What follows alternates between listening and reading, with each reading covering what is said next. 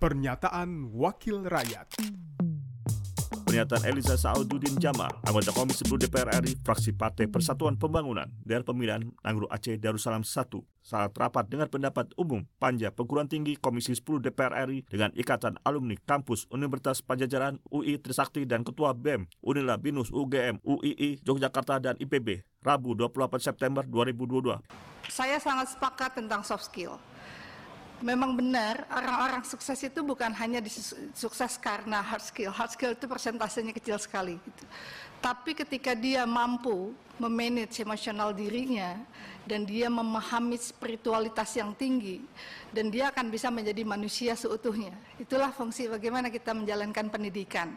Ketika dia menjadi seorang yang terdidik, dia akan dan kemudian mampu dan berhasil dididik, maka dia akan bisa memanusiakan manusia ketika dia bekerja, dia bekerja bukan hanya karena uang, tapi karena Allah, karena Tuhannya.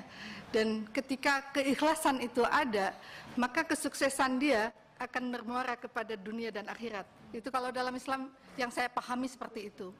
Nah sekarang kegelisahan dari mahasiswa yang disampaikan di ruangan ini itu sudah sangat tepat dan kita semua ada di sini mempunyai kegelisahan yang sama. Gitu.